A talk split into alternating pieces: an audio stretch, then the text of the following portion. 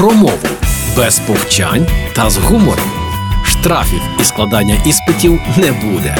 Програма Мовний патруль на Радіо Перше. Привіт! Уже час мовного патруля на Радіо Перше. Мене звати Лілія Криницька, і сьогодні поговоримо про ріднизну. Чули таке слово? Слово, яке пов'язане з поняттям рідна земля, батьківщина, рідна мова, звичаї, національна культура і є тотожним до слова материзна. На сторінках твору гарні дівчата Тимофія Гаврилєва читаємо: Та вдома я всидів недовго, і зовсім не тому, що мені набридла ріднизна. Материзна, окрім словникового значення спадщина, що залишилася від матері, є синонімом батьківщини і означає зв'язок із корінням, родоводом, духовною культурою народу. У другій книзі трилогії Андрія Химка про Івана Сірка між орлами і півмісяцем читаємо.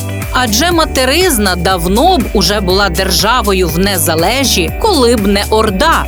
А ось ще інші поняття, що означають спадщину від різних родичів: дідизна, бабизна, прадідизна, прадідівщина, отчина або ж отчизна, відцівщина, предківщина, патримоній майно, що перейшло конкретно від батька, патримоніум. До речі, про батьківщину це слово не завжди потрібно писати з великої літери. Все залежить від контексту. Батьківщина пишемо з великої, якщо вкладаємо урочистий патріотичний зміст, чи маємо на увазі країну, в якій народилися, і громадянами якої є. Вимовляємо з наголосом на першому або передостанньому складі.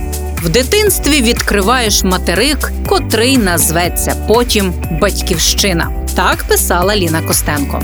Батьківщина або ж батьківщина пишемо з малої, якщо йдеться про місце народження, зародження, походження або виникнення кого чого-небудь. Також вимовляємо з наголосом на першому або передостанньому складі. Київ не був ні його батьківщиною, ні навіть місцем довгого перебування, але він знав його чудово. Так писав Валер'ян Підмогильний. Батьківщина з малої пишемо також, коли мовиться про спадщину від батьків. Вимовляємо тільки з наголосом на першому складі. Він у нещаснім засліпленню змарнував свою батьківщину, писав Іван Франко. Тож бережімо свою батьківщину і піклуємося про рідних, будьмо мудрими і сміливими. Та почуємося у мовному патрулі на Радіо Перше. Програма Мовний патруль на Радіо Перше.